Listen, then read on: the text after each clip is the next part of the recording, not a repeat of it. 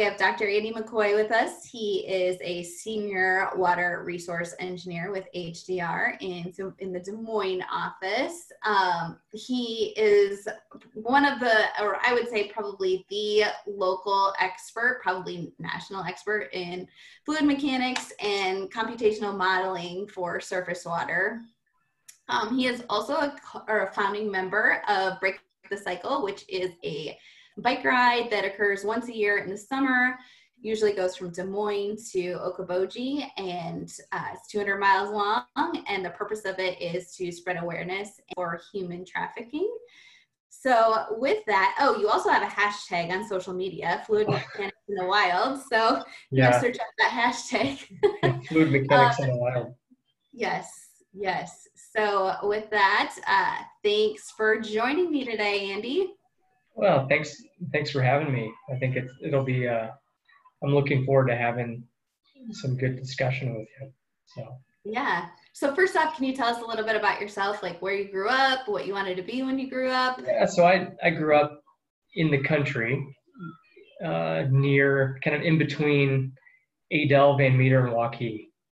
If for those of you around central Iowa, and so I went to Adel High School is where I went. Um, and I, I would say that my, the fact that I grew up in the country, in the woods, with a, with a medium-sized creek and stream behind my home, may have influenced who I am and the, the professional choices I've made today because I had this I look back on it now and I know that I had an, an outdoor laboratory that I would use to, you know, I was just a kid that was curious, but I would go routinely during thunderstorms.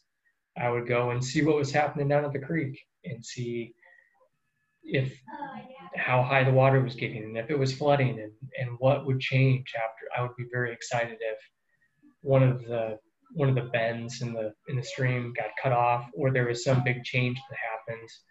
And over a period of probably a decade, I would say, I was kind of an intense stream watcher, and I and I always loved science and earth science and things. And as I started to think about career choices, I think my mom may have said, well, you know, civil engineering is all about it's it's all about manipulating the earth or knowing more about um, how the how the, the world works and then designing things to to function within that that system. And so i started looking into civil engineering and started thinking towards the end of high school yeah engineering would be this looks like a really good idea. And for me i went to the university of iowa and started to see they have um, some of the faculty members that do research in um, hydraulics and water resources and fluids. And I, they started talking about some of the projects they were working on, and I thought,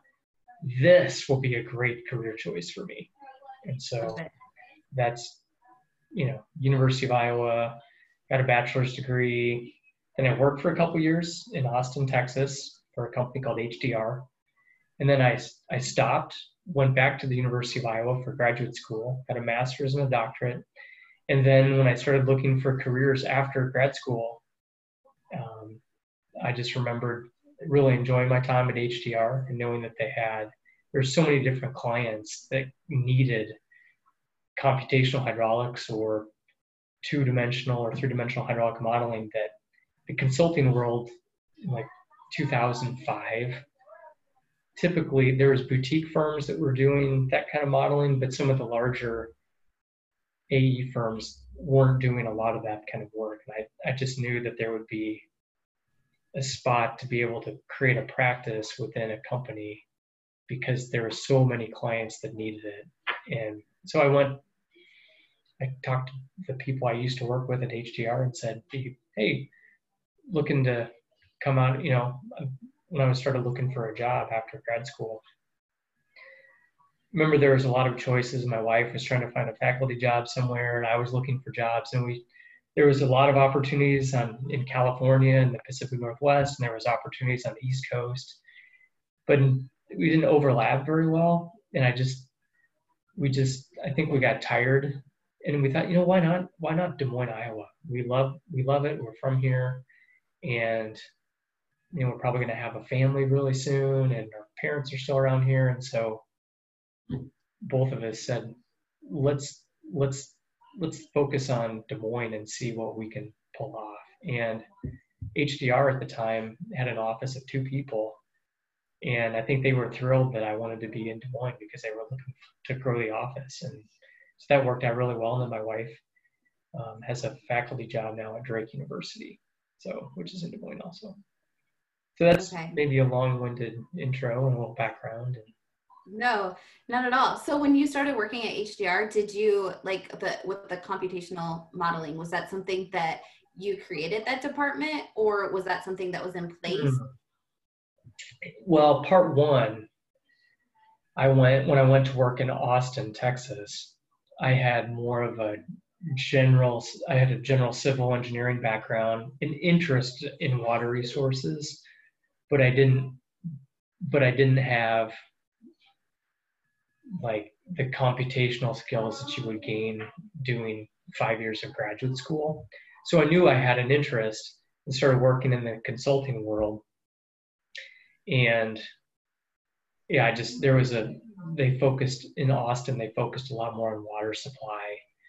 Um, some parts of the state of Texas have water shortages, and others have um, a water surplus, and they have a water rights system where you can't just take water out of a stream. You have to have you have to have legal right to do that. And so, a city like San Antonio needs to, if they want to develop more water resources for the people that live in San Antonio, or if they want to grow, they have to spend a lot of, um, they have to figure out how the best way to do that is and, and probably the lowest economic cost for their utilities to be able to do that. So I was involved in the modeling of those types of water resources, but I knew long term I wanted to be a little bit more in the modeling of the like river mechanics or moving river flows or flood flows or flood interest and not so less in the water rights and more in the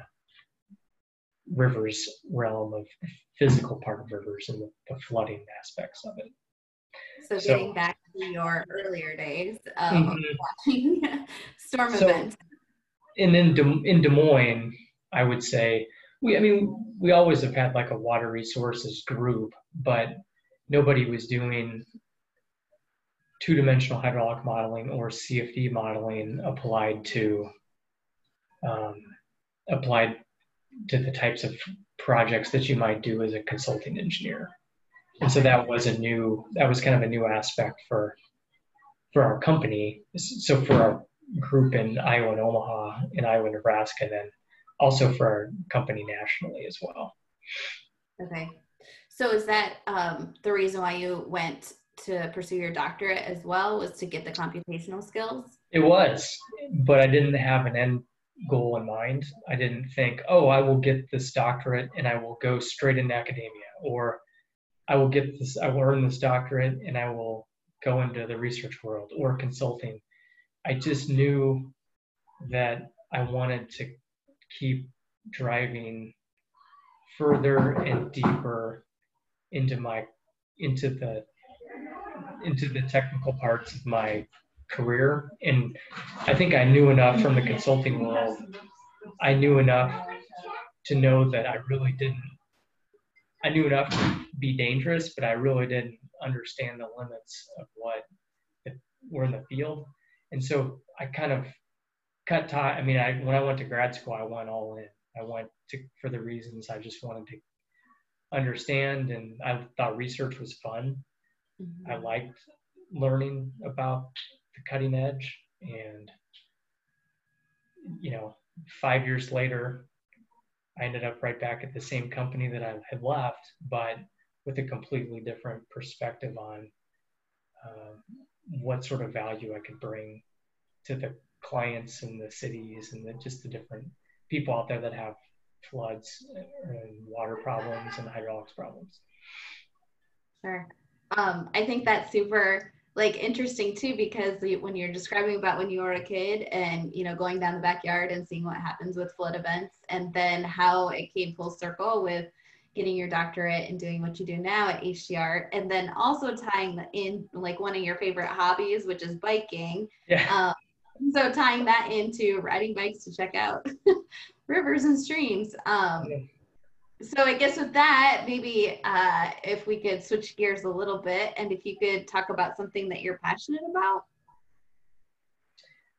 So yeah, some of the things that I'm, I mean, some of the things I'm passionate about. I mean, and you talked a little bit about the nonprofit that that I formed with a group of friends, where we had done a, a 200 a one day 200 mile bike ride and like in 2011.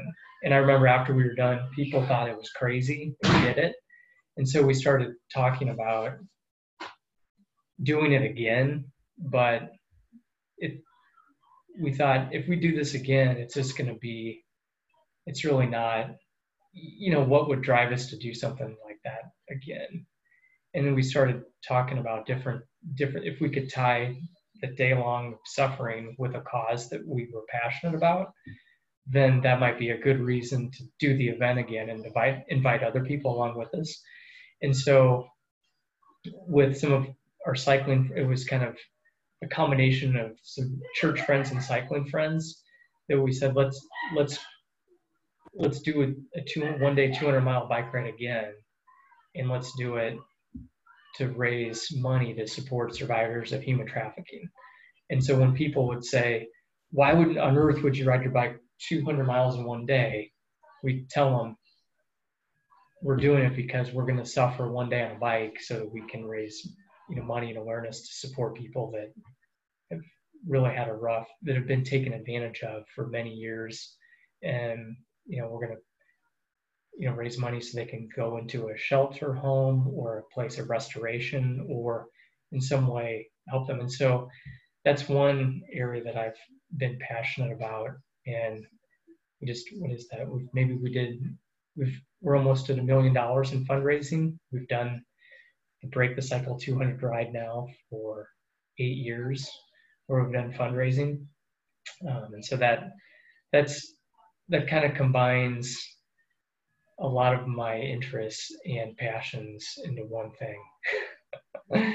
so that, that's like a good theme if you can get start to get multiple, you know, like biking, I like living out the, the gospel as a Christian, and that's a really easy way to do it.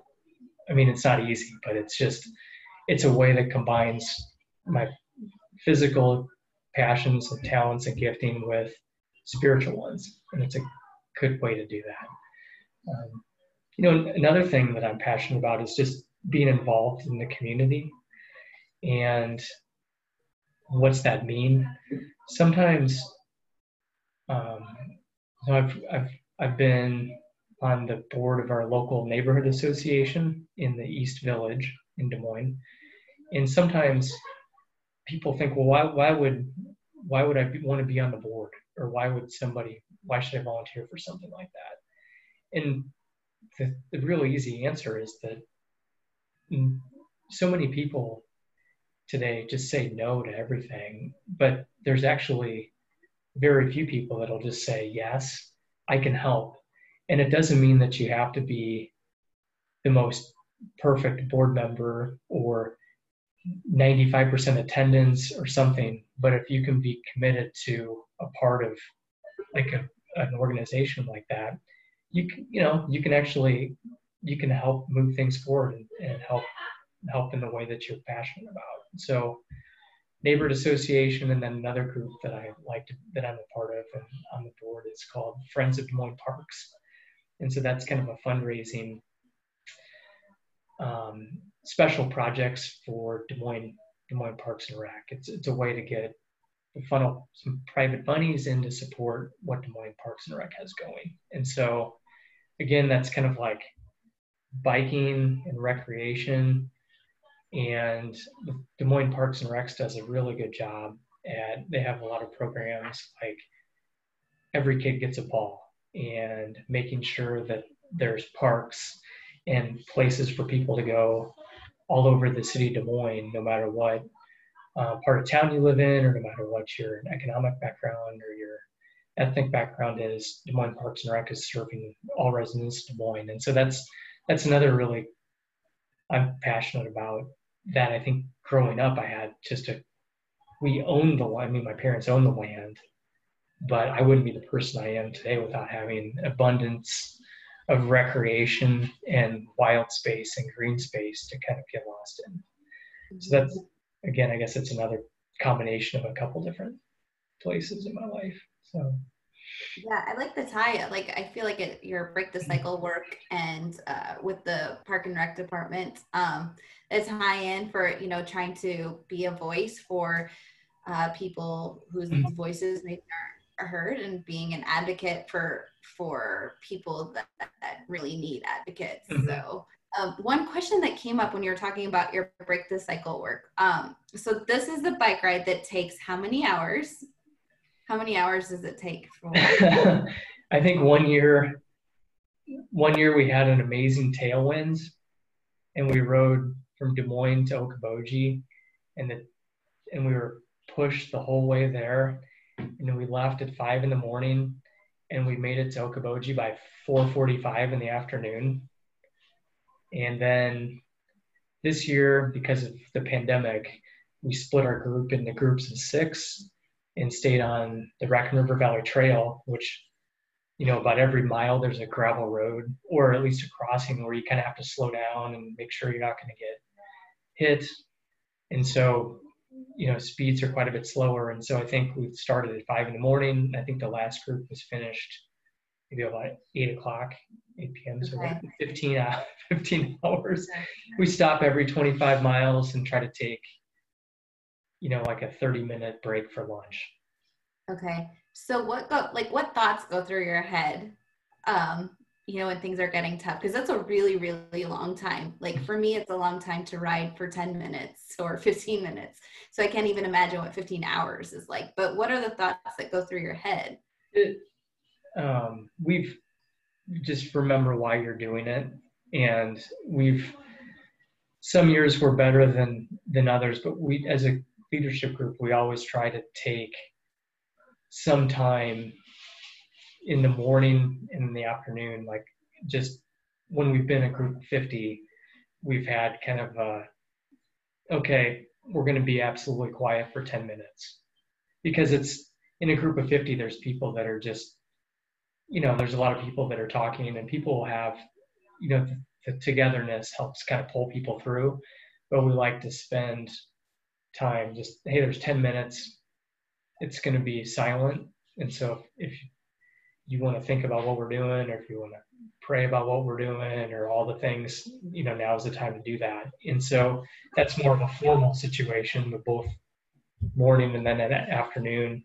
But yeah, that's it's just, you know, think of uh, think of someone in, in Nepal who, by no fault of their own, was just born into the wrong caste, and their family already had a lot of kids, and it's times it's just hard to feed that many people, and so sometimes um, a young woman has cash value on being sold, and that that's a reality that it's not hard to think about how um, wrong that is. And so then just think about it doesn't you don't have to dwell on that. It's just think about that and remind yourself as it's hot or your legs hurt or your your tailbone hurts. Um, or you know, same thing. You know, girl has a tough home life here in in Des Moines, runs away from home and needs you know needs shelter and someone someone's willing to offer it oh yeah i've got you know you can stay with me but then you know there's a slippery slippery slope into you know being sold and on a nightly basis. And you know it's again it's through no fault of their own it's just unfortunate circumstances. And so that it doesn't yeah, you just think about think about some of those things, and it'll just keep you keep one keep the pedals turning 90 you know 90 rpms uh well i commend you guys all of you for for doing mm. that for providing resources so that these people can be loved appropriately and removed from situations where it's not safe and they're being dehumanized so um, i totally commend you guys for raising money and for doing uncomfortable things to help mm-hmm. other people. That's super inspiring. Um, and I think, is there a race going? Can you talk about that? A race that's actually going on today, right? Yeah, yeah today's actually the the Break the Cycle 200 Minneapolis, and so the event is uh, it's going on right now in, in Minneapolis. And so I've never done. I've actually I've never done the Minneapolis version, but this might, I think it's the fourth year for the Minneapolis events. And later in September, we have one in, in Nashville. And so I know they're all socially distanced as appropriate, maybe groups of six to 10 people, you know, something like that is kind of what, what we thought. And then no big big group, you know, try to keep the groups kind of spread out or whatever, just to be, just to make sure we don't, you know, become super spreaders or whatever of the, of the pandemic that's going on. So. Yes, yes, safety 1st mm-hmm. okay, so who is one person that inspires you?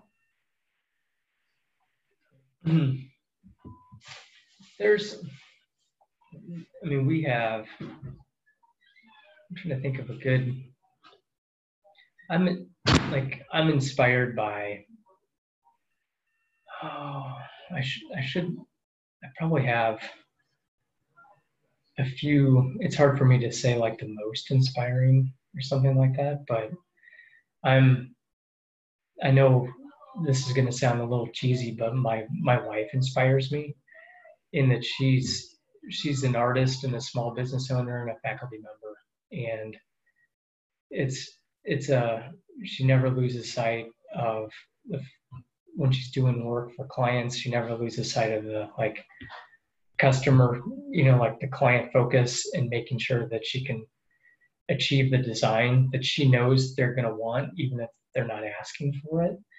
And that's a particularly inspiring thing for those of us in consulting because it's very it's challenging to get sometimes the client they know what they want they think they know what they want and maybe i might think about maybe in a broader point of view and with all you know no disrespect but what they might need and how to get there a different way and it's always been a challenge for me to figure out how to do that and so so that's one my wife Sarah McCoy. She, she inspires me. And then um, I have my graduate, um,